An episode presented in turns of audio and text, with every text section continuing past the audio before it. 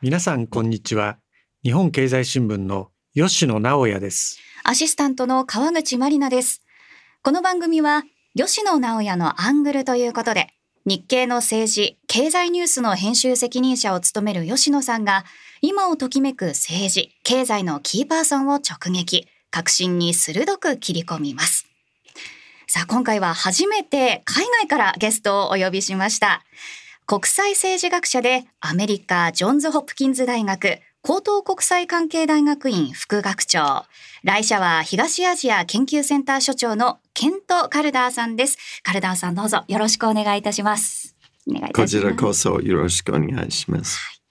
ではここでケント・カルダーさんのプロフィールをご紹介します。カルダーさんはハーバード大学で政治学の博士号を取得されました。専門は日本政治や東アジアの国際関係などで、ジョンズ・ホプキンズ大学のほか、プリンストン大学などで教壇に立たれました。日本に長期間滞在された経験もあります。中でも1997年からはクリントン政権で駐日アメリカ大使の特別補佐官を務められました。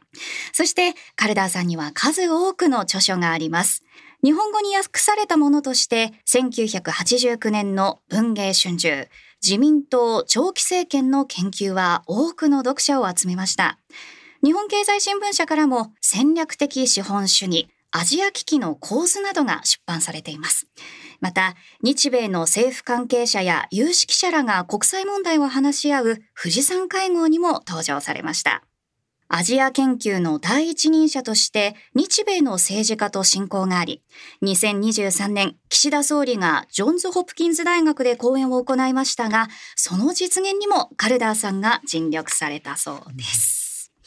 さて、吉野さん、カルダーさんとはいつ頃からのお知り合いなんでしょうか？私がワシントンに駐在していた2012年から17年の5年間、うん、まあ、カルダーさんのですねアメリカ政治や日米関係に関する見方について取材しました、はい、取材時代に短調私2冊書いておりまして2017年に出版したワシントン緊急報告アメリカ対乱という本の帯をですねカルダーさんに書いてもらっております、うん。はい、今日実際にお持ちになってますよね、はい、帯をね懐かしいな、はい、会話もありましたけれども。あのカルダーさんが日本に来られるたびにお会いしているなんても聞きました。そうですね。カルダーさんはですね1年にまあ数回定期的にですね日本に来られております。アメリカ政治。まあ、私はですね日本政治について説明しカルダーさんはまあアメリカ政治、まあ、日米関係などをですね、まあ、2人で意見交換しております、うん、その意見交換が今回は実際に聞けるということですねさあそして今回は通訳として日本経済新聞の南雲ジェーダ記者もお招きしました南雲記者はお父様が日本人、お母様がアメリカ人で、アメリカ・サウスカロライナ州で高校、大学時代を過ごしました。日経入社後はマーケットや企業財務などを担当し、現在は英字媒体日経アジアで記者、そして読者の関心を探るオーディエンスエンゲージメントを務めています。また、ラジオ日経でポッドキャスト番組、日経アジアニュースラウンドアップ with ジェイダブライアンに出演し、英語でビジネスなどのニュースを発信しています。南雲さんもよろしくお願いします。はい、よろしくお願いします。今回は吉野さんが日本語で質問をして、カルダーさんが英語で答え、そして南雲さんに日本語に訳していただきます。さあ、それでは早速お話を伺っていきましょう。吉野さん、お願いします。はい。まあ、日本時間で言うとですね、えー、1月の16日になりますかね、アイオワ州の、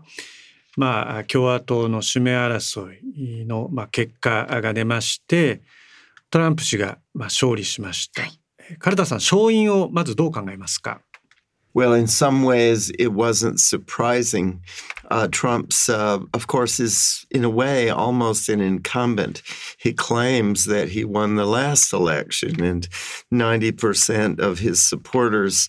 agree. So one reason he had a high level to begin. But uh, another thing is his organization was good, much better than the last time uh, that he was in a uh, caucus situation here. But the most important reason, I think, was the incredibly bad weather.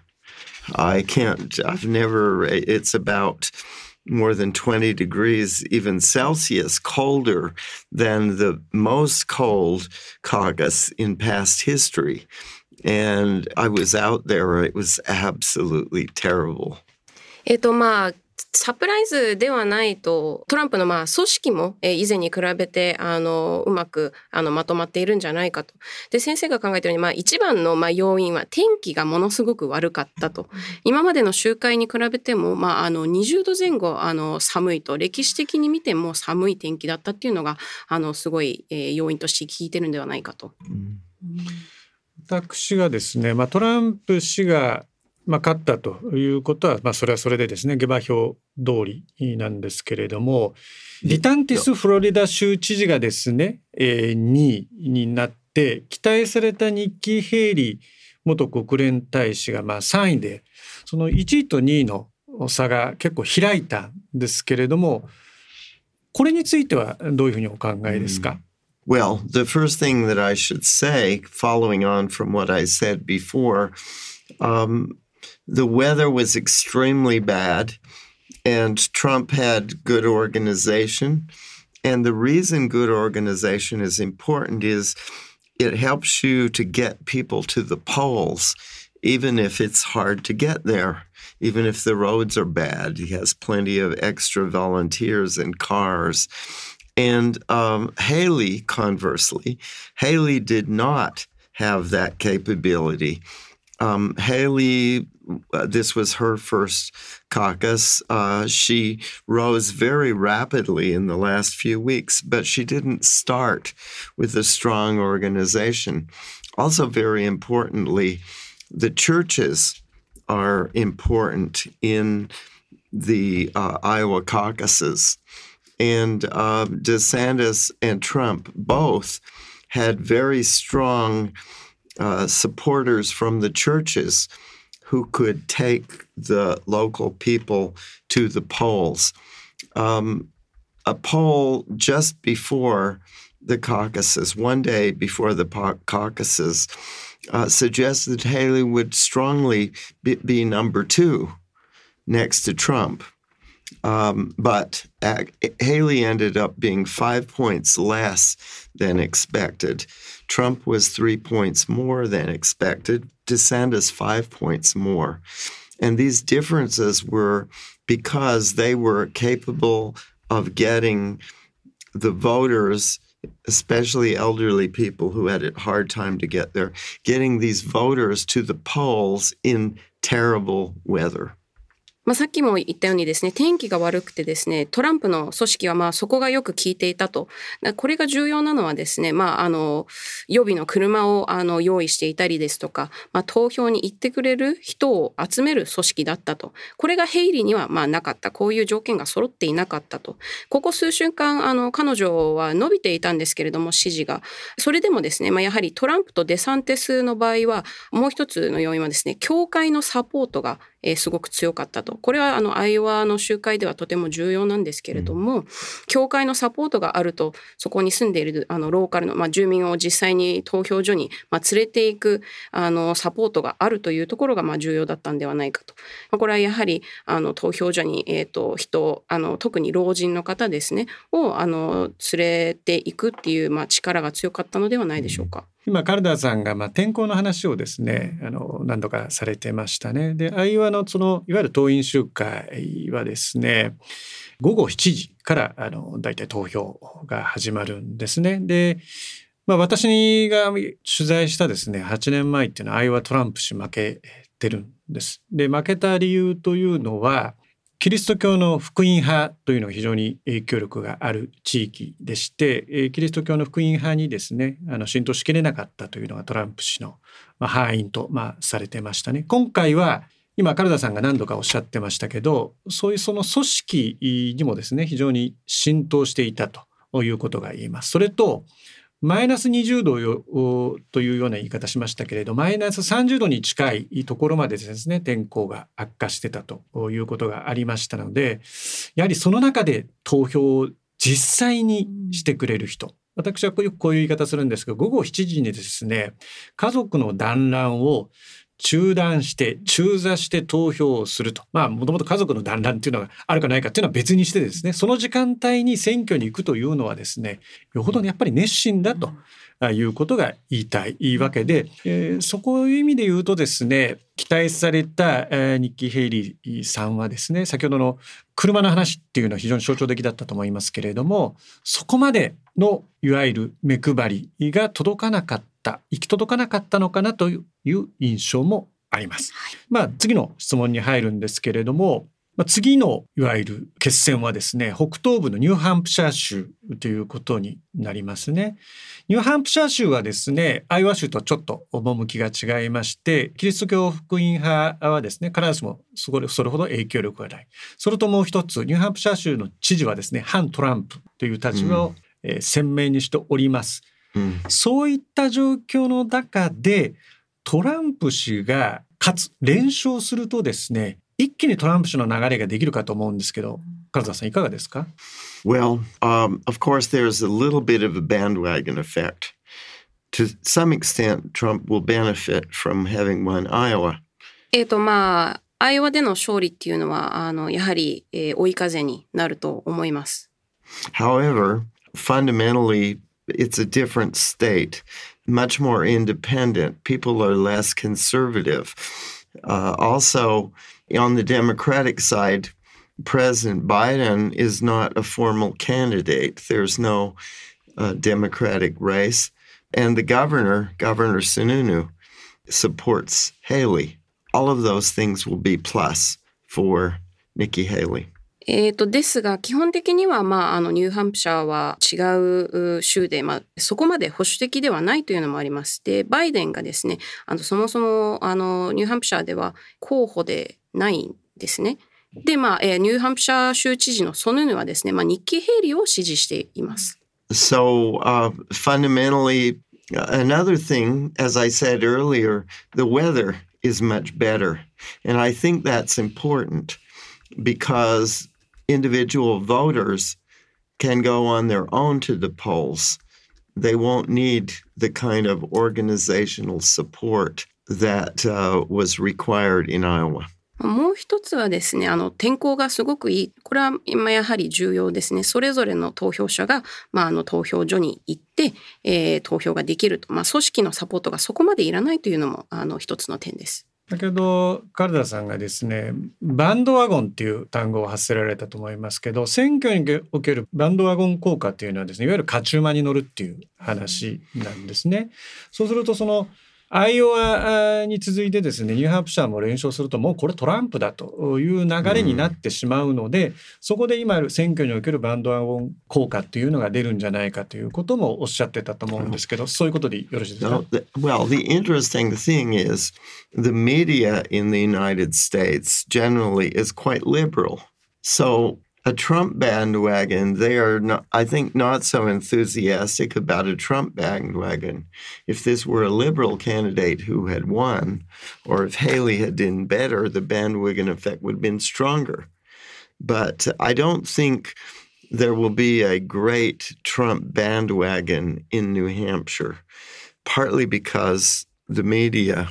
mass media of the United States, uh, doesn't particularly want to create it. まあ、メディアがですね、あの、リベラル派なんですよね、アメリカは。で、まあ、トランプ氏のバンドワゴン、まあ、効果っていうのを、そこまで宣伝を、まあ、したくないと。ニキ・ヘリーだった場合はですね、まあ、もう少しそのバンドワゴン効果っていうのがもっと強かったかもしれないですけれども、まあ、そういった理由でトランプの場合は、あの、そこまで効果が強くないんじゃないかと思います。この今、ヘイリーヘイリーさんのですね、えー、まあ話を続けて言うとですねヘイリーさんというのは共和党のいわゆる穏健派主流派がまあ推してますよねウォール・ストリートとかですね。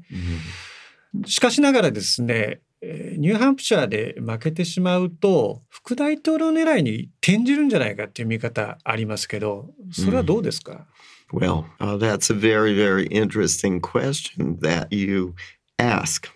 Um, it's possible that certain people around her would like to see that as a way of moderating Trump. My impression is um, Wall Street Journal is relatively favorable to her, and that question has arisen. However, many members of the grassroots conservative side of Trump's staff don't like the idea at all. それはまあとても面白い質問ですね。あの日経平利の周りにはあのまあそれを実際それが実際起こるのを見たい人はいると思います。まあそれはある意味そのトランプの何ていうんですかね強さを 抑え込む、えー、という意味もあるんですけれども、でもあの実際的にはあの保守派ですね保守派のトランプサイドの人たちはまあこのニキヘリが副大統領候補になるっていうのはとても否定的です。私はあのこの大統領選ですね誰が勝つかっていうことももちろんあの関心があるんですけれどもアメリカ人のですねこの精神風土というところもですね若干お聞きしたいと思うんですけどそもそも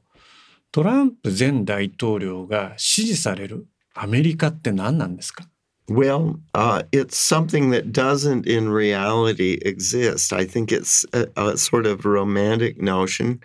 that appeals to people who are frustrated, um, who, in many cases, are working people who haven't gotten the opportunities that they hoped for. Many of them actually used to be Democrats, but they are have been frustrated by what they think is the change in the Democratic Party. Democratic Party has embraced uh, diversity uh, very strongly and many of these uh, people, these working people, are um, lower income uh, white uh, working people, many of them high school graduates or even not high school, um, who feel left out by the changes in the Democratic Party. まあ現実的には存在しないと思っています。というのもまあ不満があるですね労働者の、まあ、ロマンといいますか機会を与えられなかった、えーと、労働者がですねもともとはえ民主党の支持者だったんですけれども、まあ、その民主党の変化特にですね、まあ、ダイバーシティを推しているという中でトランプを支持している主に低賃金の白人の労働者っていうのは高卒ですとかあのそれ以下のあの学歴の方もいるわけですけれどもその人たちが少しまあ置いてかれたというようなあの認識を持っているみたいですね。私8年前のその大統領選を報じる時にですね、まあ、トランプ現象をどう見るかって、まあ、いろんなこと書いたんですけれども、うん、まあ、これは民主主義選挙は民主主義でありますんでね民主主義そのものは否定は当然しないんですけれども、うん、長い目で見た時の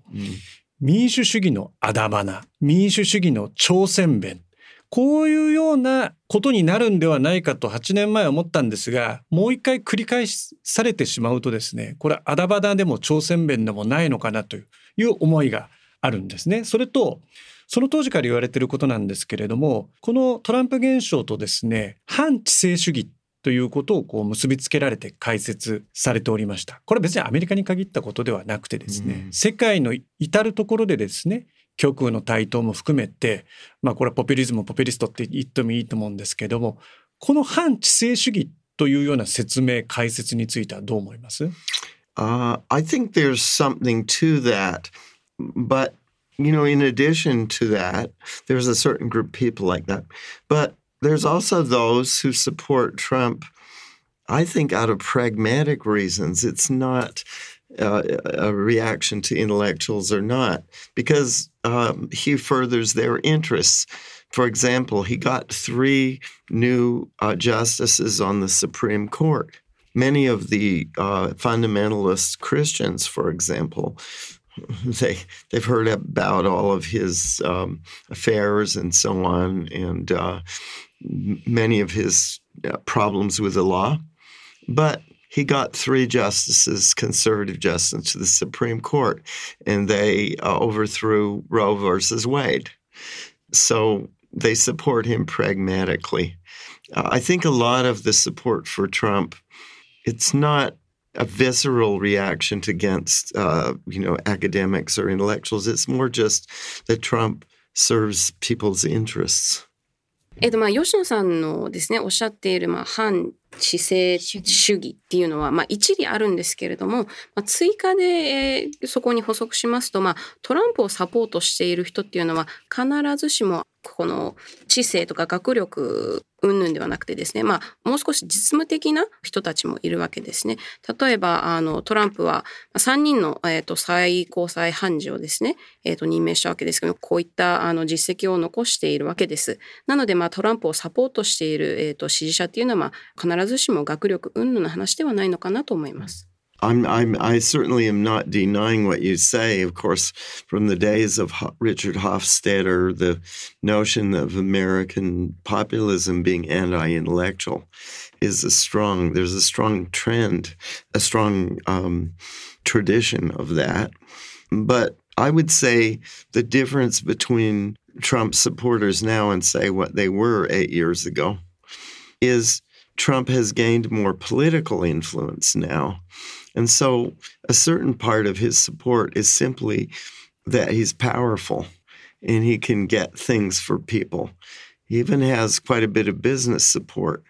I think he has more middle class support now than he did simply because he's powerful. And people would like to see their taxes reduced. They like to see the stock market go up. And so they support Trump for reasons like that. えっ、と、まあ、吉野さんの、あの、おっしゃってるですね、その、反知性主義っていうのは、あの、否定をしているわけではないです。まあ、これは、あの、リチャード・ホフステダー時代から、あの、ある流れですし、あの、まあ、でも、トランプの支持者をですね、まあ、例えば8年前と比べると、やはりそのトランプの政治面での影響力っていうのがすごく高まっているというのがあります。まあ、要するにパワーがあると。で、まあ、これはビジネスサイドもそうです。で、そういったトランプの支持者はですね、まあ、あの、今は中間層も増えているわけですけれども、税金を下げたいですとか、まあ、株価が上がるのを見たいとか、まあ、そういったことを思っている人もサポートにつき始めているというところですね。私、あの、トランプを生む、トランプ氏をですね生むアメリカの土壌としてこれは8年前も解説されてたことなんですけれどポリティカルコレクトネスという言葉がありまして、これはオバマ時代にですね、やはり行き過ぎた、いわゆる政治的な正しさって直訳になってしまいますけれども、これがですね、若干その窮屈な雰囲気を生み出して、そこを解放ですね、したのがトランプ氏だと。これはトランプ氏を正当化する側の、まあ、見方としてですね、あったんですけど、この分析についてはどう思います uh, Yes and no. I think that uh, Trump certainly gains strength from political correctness. I don't think that he's really created by it or um, I mean, he's gained momentum from it. But um, these days, maybe this is slightly different from the way it used to be. I think the fact that he can get things for people Um, in the case of DeSantis, I guess I would agree with you a little more. あのまあ、イエスとノーと言いたいですね。これは、まあ、トランプはポリティカルクレクトネスによってあの強さをつけた、まあ、モメンタムをあの持ったとは思うんですけどでもそれによって生み出されたのではないのかなと現在はですね支持者のために、えーと、米国民のためにいろんなことを可能にしてくれる、まあ、そういった考えが後ろにあるのかなでやはりデサンティスの方がポリティカルコレクトネスによる影響を受けているのではないかと思います。It's more fundamental in a way um, to his strength, I think, a little bit more. But certainly, political correctness, um, the increasing importance of political correctness in liberal circles has uh, been an opportunity for Trump to uh, profit by criticizing it. ポリティカルコレクトネスは、まあ、あのやはりリベラル派の中であの、まあ、強く押されてきているわけですけれどもこれがトランプがこれを批判することによってサポートを得ているのではないかとそういったことがベースにあるんではないかなと考えています。今のカルダーさんの説明はなるほどと思いましたね。つまりリサンティス氏の方が共和党の候補としてですねトランプ氏についてはやや劣るのでむしろそういうポリティカルコリティクスのアンチの立場でですねより自分をこう浮揚させようとうん、これなるほどと思いましたね。それと、まあ、今トランプ氏がですねアメリカのその世論調査を見るとまあ、次の、まあ、バイデン氏が出てきてもですねバイデン氏が出てきても勝てるんじゃないかという予想が、まあ、現時点ではですね多いんですけれども仮にですねもしトランプ氏が大統領に選ばれたと。私日本語でもしトラっつってるんですけど、うん、トランプ氏が選ばれたらアメリカは事実上の内戦に入るんでしょうか、うん、Well,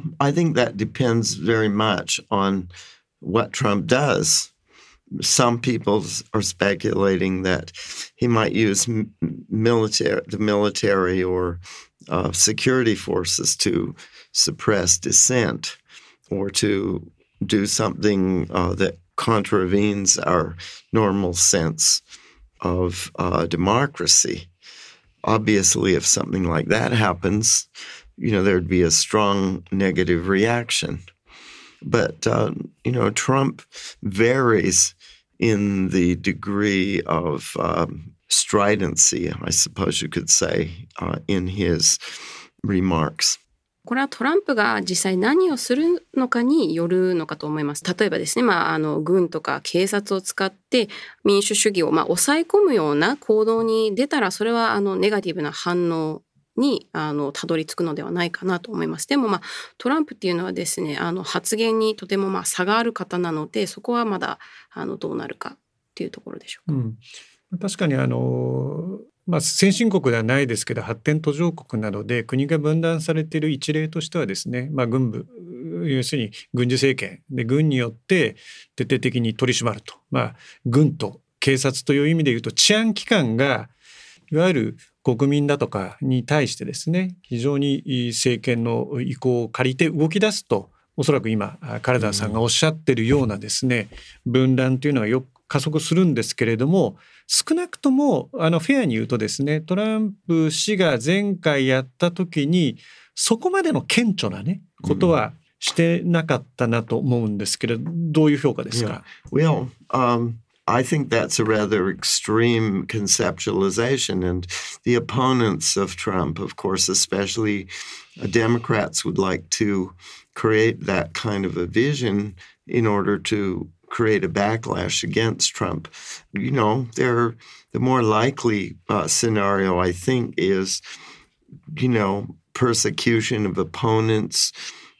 payback if for the things that Trump himself has experienced the same sort of thing litigation, getting sued, being punished um, in various um, harass- forms of harassment rather than, you know, a dramatic change of administration.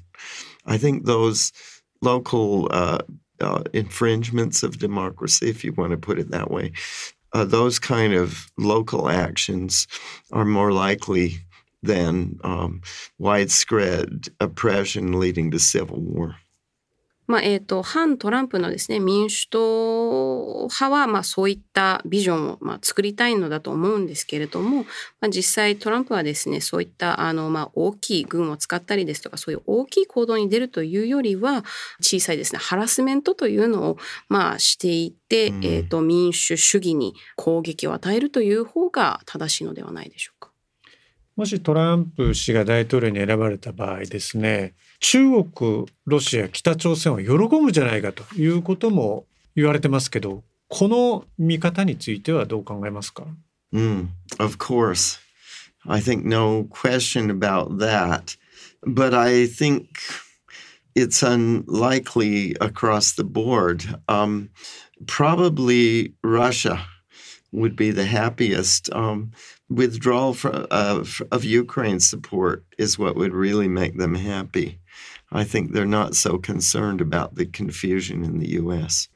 あそれはもちろんだと思います。あの中でもロシアがまあ一番喜ぶのではないかと。これはまあ米国内でのあの内戦ごたごたというよりまあウクライナからの支援の撤退という面でロシアが喜ぶんじゃないかなと思います。まあ補足すると中国にしてもロシアにしても北朝鮮にしてもですね任期がない指導者なのでトランプ氏はですね次仮に大統領になっても任期最大4年なわけですよ。もう一期やってるわけですから3期はないわけですね連続も通算も。そうするともう4年しかやらなくて再選がない大統領ですので、もっと言えばですね、中間選挙までの2年ですよ。中間選挙終わったにのその後の2年っていうのはまあレームダックでもしかしたら最初からレームダックの可能性もあるんですけれども、うん、そうすると中国もロシアも北朝鮮ももしかしたらこの4年間やり過ごせばいいと思うかもしれないんであんまりですね最初の1期目の時のような過度な反応というのもですね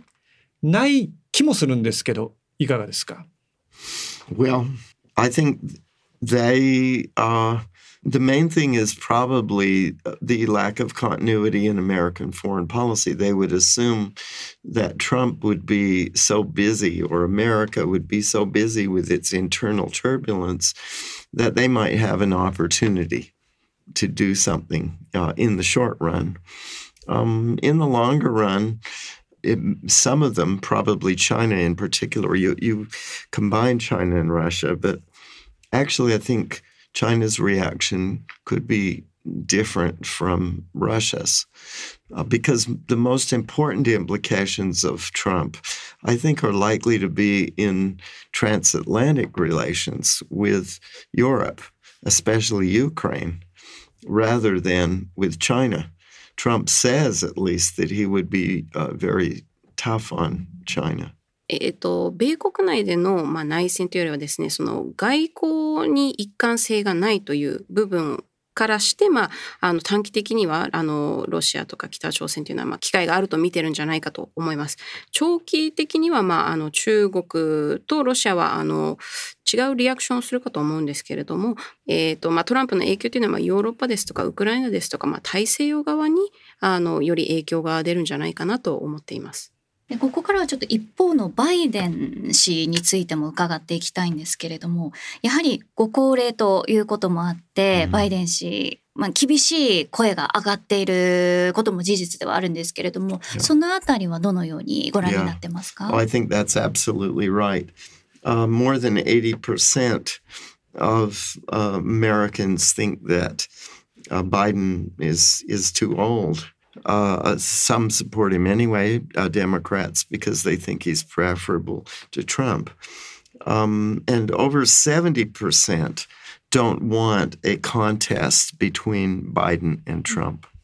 あの80%以上のですね米国民は、まあ、あのバイデンが、えー、年を取りすぎると高齢すぎるというふうに見ています。トランプよりは、まあ、マシだということでバイデンを、まあ、結局あの選ぶ方がいるわけですけれども実際その70%以上はまたそのトランプ対バイデンという構図はまあ見たくないと答えているんですね。うんまあ、ご高齢となるとどうしても体調不良っていうことも現実的に考えないといけないと思うんですけれども仮にバイデン氏体調不良でもう突然不出馬ということになった場合は誰が民主党の大統領候補になるとお考えですか、yeah. Well, that's a tremendous problem for、uh, the Democrats. Uh, the internal political dynamics inside the party make it hard. Um, first, um, Vice President Harris uh, is not does not have a lot of pub, uh, popularity, um, but t- over twenty five percent of the political base of the Democrats is African American, and so uh, it would be difficult to, you know, to replace her with someone else. Um, another problem is to change horses in midstream, as we say, could be a recipe for defeat.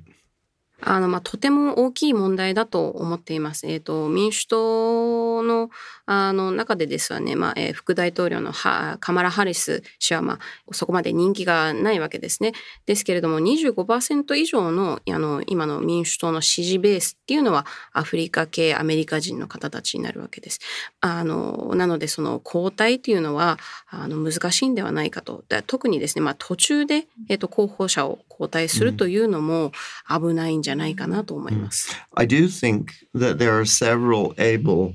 politicians who could be uh, effective candidates. Governor Gretchen Whitmer of Michigan would be one.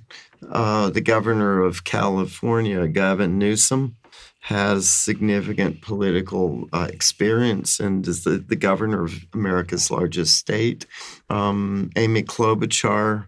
the uh, senator from Minnesota. Um, one interesting possibility that has come up, either as a presidential nominee or conceivably even as vice president, is Michelle Obama. Uh, of course, this is presented at this stage more by the Democrats than by the Repo- by the Republicans. I'm sorry, rather than Democrats. Uh, and uh, uh Mrs. Obama has indicated uh, several times that she wasn't interested in doing this, but it would help to solve the terrible dilemma that the Democrats have, finding both someone who is popular and who is also uh, acceptable inside the party. Mm. They really need, uh, at least as a vice president, someone who could be equal or similar to a Vice President Harris, but has more political strength. Mm.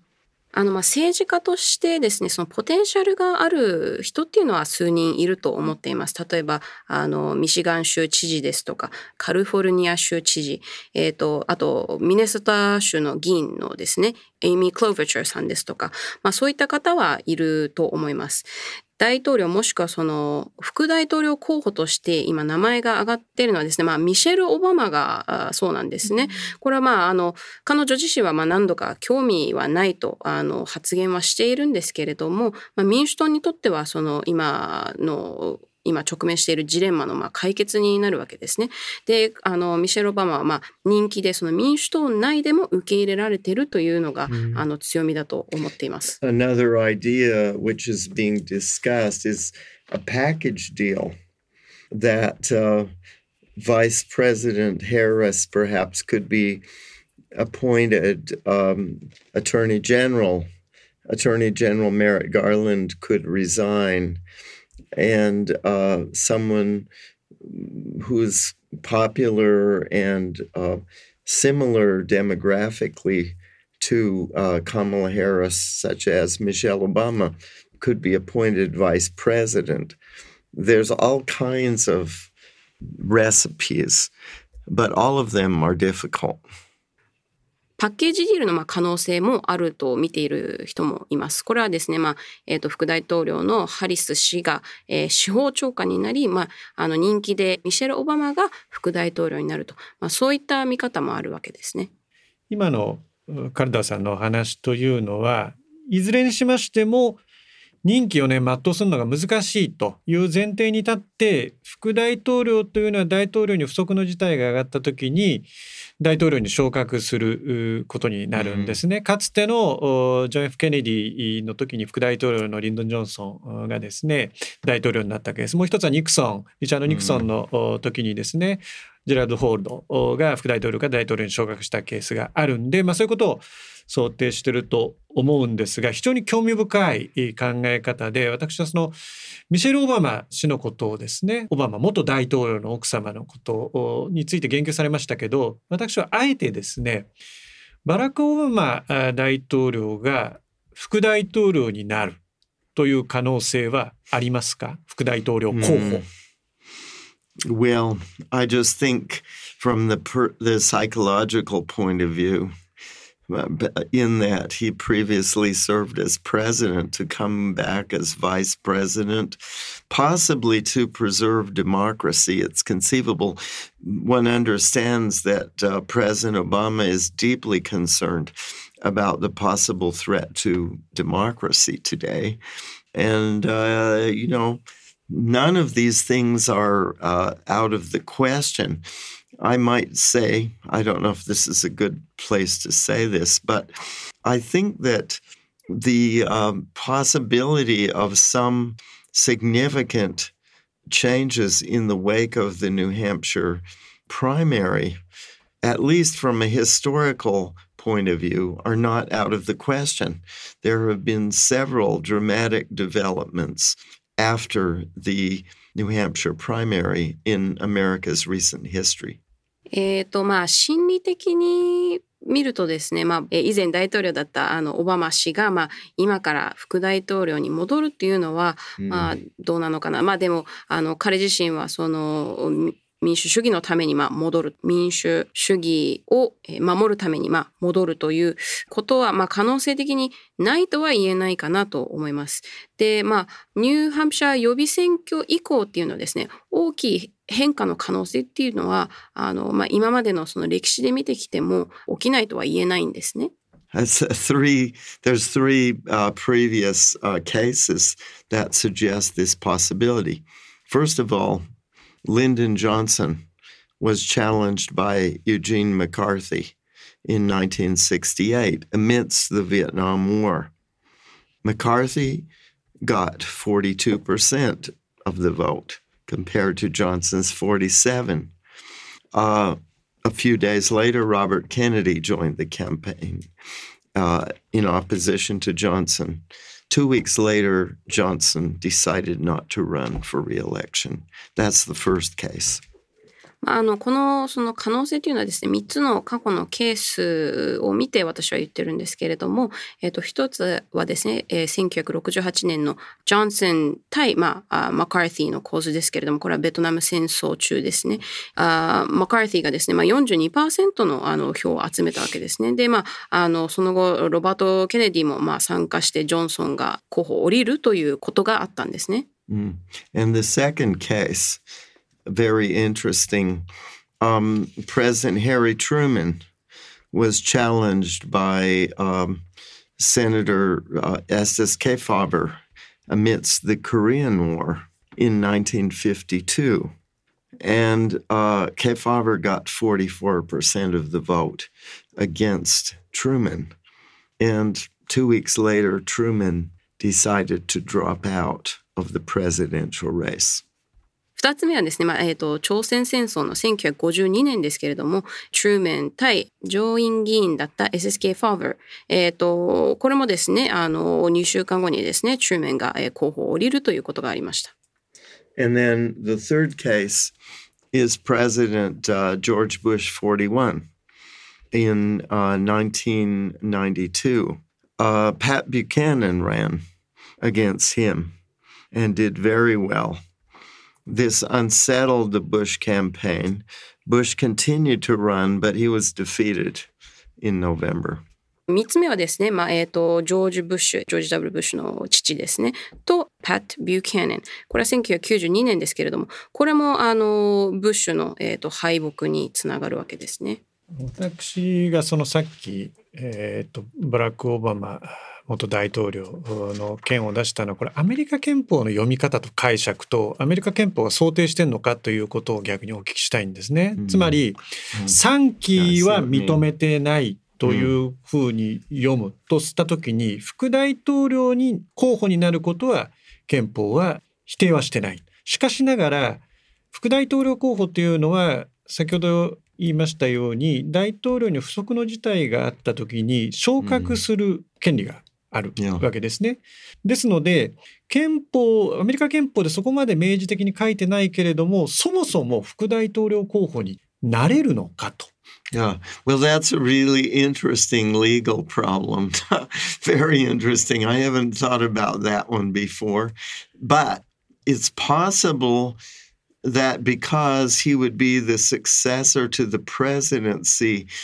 either he could not become vice president because it created that possibility of succession, or um, he could be vice president, but you have to have another successor. If he couldn't, uh, you know, if, if, if the president, if, if he couldn't um, succeed to the presidency, then you would have to change the line of succession. Let's say this: it creates real legal problems.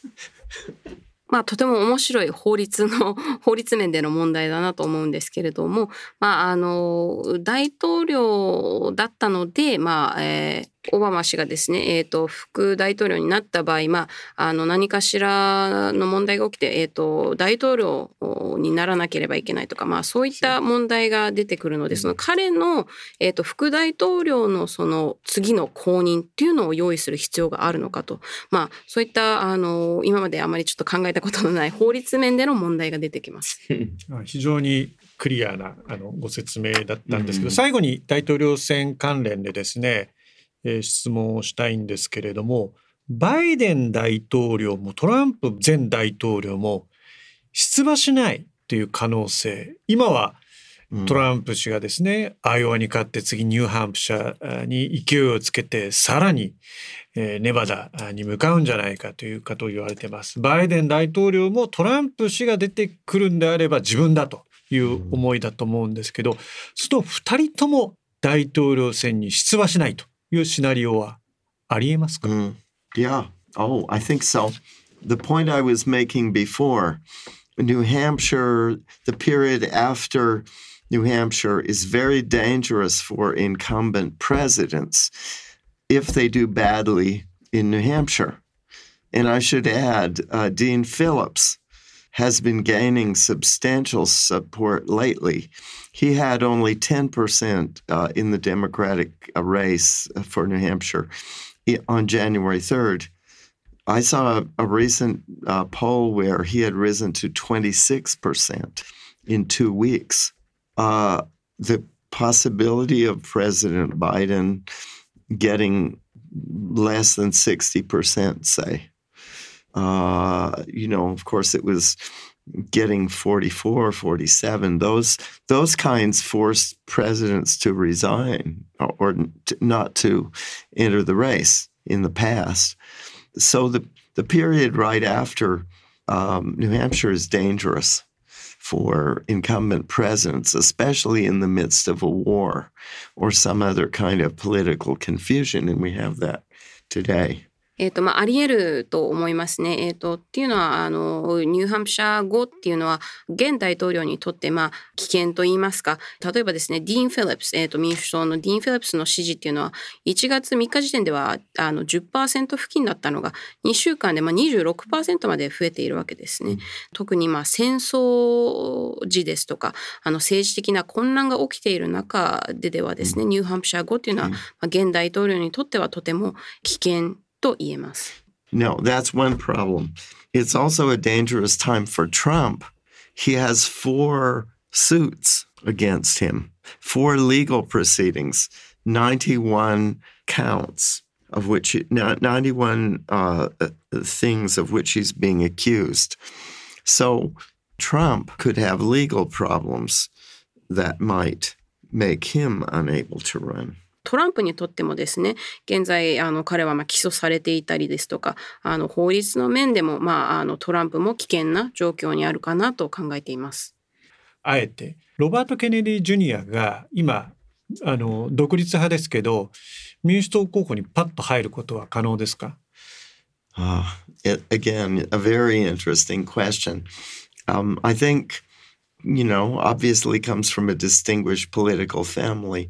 But he is a political outlaw inside the Democratic Party. I think that's extremely difficult. あのまあこれもとても面白い質問なんですけれども、まあ、彼は政治一家から来ているわけですけれども民主党派の中ではアウトローと言えるので、まあ、どうかなというところです。では日米同盟についてですね、えー、最後の項目でちょっと質問をしたいと思います。まあ、バイデン大統領がですね再選された場合は従来路線の検事ということで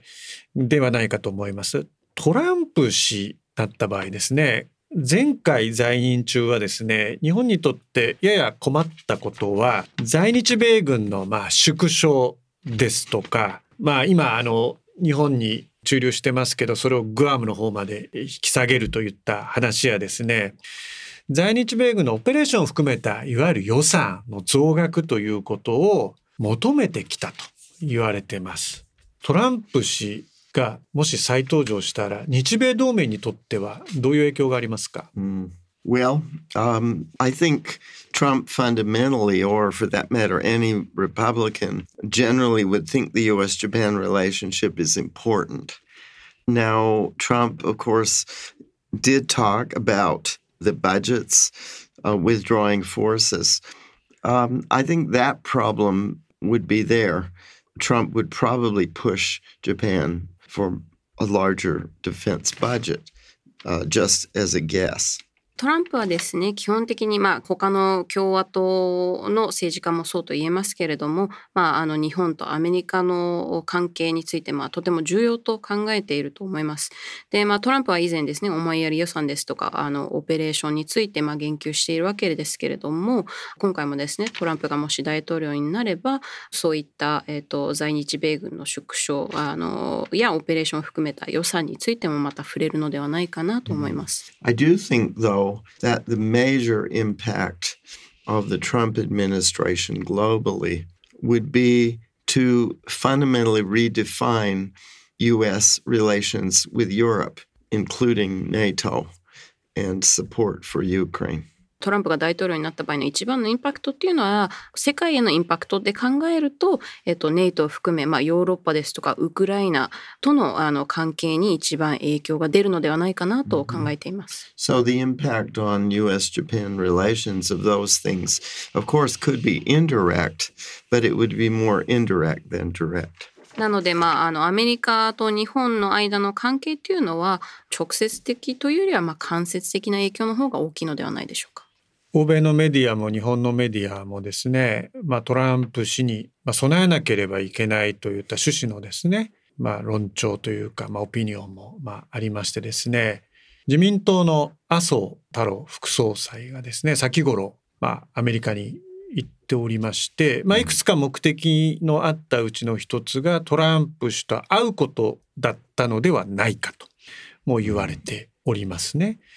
今岸田総理はですね支持率がま急落しておりまして、まあ、ややその日経の世論調査じゃありませんけれども他の会社他社の世論調査ではあの微増はしてるんですけれども9月の自民党総裁の任期満了をま迎えるにあたってですねポスト岸田が岸田総理でもいいんですけれどもその自民党の総裁いわゆる次期総理争いもですねトランプ氏との関係で語られるようになったんですけれども教団に倒れてしまった安倍元総理とトランプ氏の関係はですね非常に盤石だったというのはまあ有名なところなんですけれどもしトランプ氏がですね再登場した場合に日本ではその相手として岸田総理も含め誰がふさわしいと思います、mm-hmm.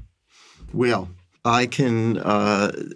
suppose three possibilities uh, drawn from the case of Prime Minister Abe, with whom Trump got along very well. First of all, maybe the most important is it would be useful to be a good golfer. I think that is key. Secondly, being with an established family or with a network, a significant network of some kind, that would be another. And then finally, uh, being an English speaker. I think those those three qualities uh, would be among the important ones. これは3つのまあ条件があると思っていましてこれはまあ元安倍総理をベースにまああの3つの条件があるのではないかと思うんですけれども、まあ、一番重要なのが、えっと、ゴルフがうまいこと 2つ目がですね、まあ、ネットワークのある方で3つ目がですねやはり英語が話せる人じゃないといけないのではないかと思います。今あの唐田さんが言われて安倍元総理とトランプ氏がですねゴルフ場でカートに乗りながらまあいろいろお話しされてて実はそこで重大な話をされてたんじゃないかと噂をされてましたね。いわゆる米中関係とか日中関係ですとか、北朝鮮との関係ですとかゴルフをトランプ氏がやってる時にはですね非常にこれもまあ噂の類で、まあ、どこまで本当かってわからないんですけどトランプ氏は非常に日本から見ると物分かりが良かったとも言われてるんで今カルダさんがおっしゃったようにですね、まあ、半分あのジョークも交えて、まあ、ゴルフとですね、まあ、ネットワークっていうのはご家族との関係も含めてトランプ氏のご家族との関係も含めてということだと思うんですけれどもまあそれとですね、まあ、英語とまあ、非常にあの整理されたことだと思います。トランプ氏を前提とした時にですねやはり今はアメリカがですね非常に関係が緊張しているロシア、まあ、中国そして北朝鮮と突然手を握ってしまうんじゃないかと日本から見るとこれはリスクですね突然状況が変わるという意味でのリスクがあると思うんですけどその場合日本どうすればいいんですか Well, uh, I, your premise, I'm not sure I agree with. I think, given the economic interdependence of U.S. and Japan and all of our human ties, it's hard for me to imagine. Uh, of course, easier to imagine with Trump than with some people. Or Richard Nixon, of course, made some major shifts. But uh, I think there are limits to how far Trump could suddenly go. Uh, but that said, hedging, I think, is something important Japan should think about. And uh, probably the uh, the Aust- Australia relations with Australia are getting deeper now. Um, in some areas, probably India is an important uh, partner. Um, and if it really feared, if Japan really feared uh, losing those alliance ties, the Europeans conceivably could be helpful too.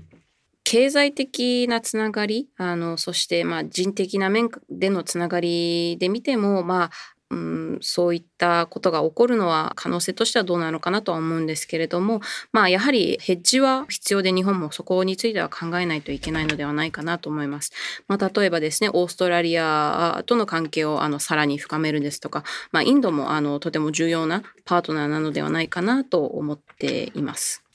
はいということでここまでたっぷりお話を伺ってきました。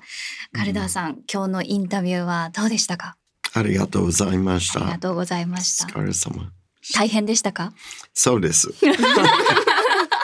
本当にその通りです。お忙しいところね、また、あのちょっとお忙しいと思うんですけれども、またぜひお話伺えればと思います。カルタさん、ありがとうございました。こちらこそ、ありがとうございました。はい、そして、わかりやすく訳していただきました、南雲さん、ありがとうございました。ありがとうございました。さて、エンディングです。本日のゲスト、ケント・カルダーさんのお話を聞いて、川口さんいかがでしたか？はい。アメリカのこう生の雰囲気といいますかアメリカの方々が実際にどんな風に感じているのかどんな風に考えているのかっていうのがすごくリアルに伝わってきましたね。カルダさんはですねこの直前までアイワに実際行かれて取材されてるんですよね。うんはい番組の序盤の方でですね寒い寒いと。すごく寒かったと言ってるのはこれご本人の感想なんですね。ええ、でアイオワから飛行機が飛び立たなかったりしてですね、まあ、いくつか想定と違ったこともあったんですが、まあ、やはり今川口さんが言われたようにですね実際のアメリカの方が何を感じ何を考えてるかというのはやはり日本から、えー、まあ、日本人の感覚で見ているものと違いますんで、それは今あの私も話しながらですねあやっぱりこう考えるのかと、気づきと発見がありました。はいさあということで今回は吉野直也のアングルということでケント・カルダーさんにお話を伺いました。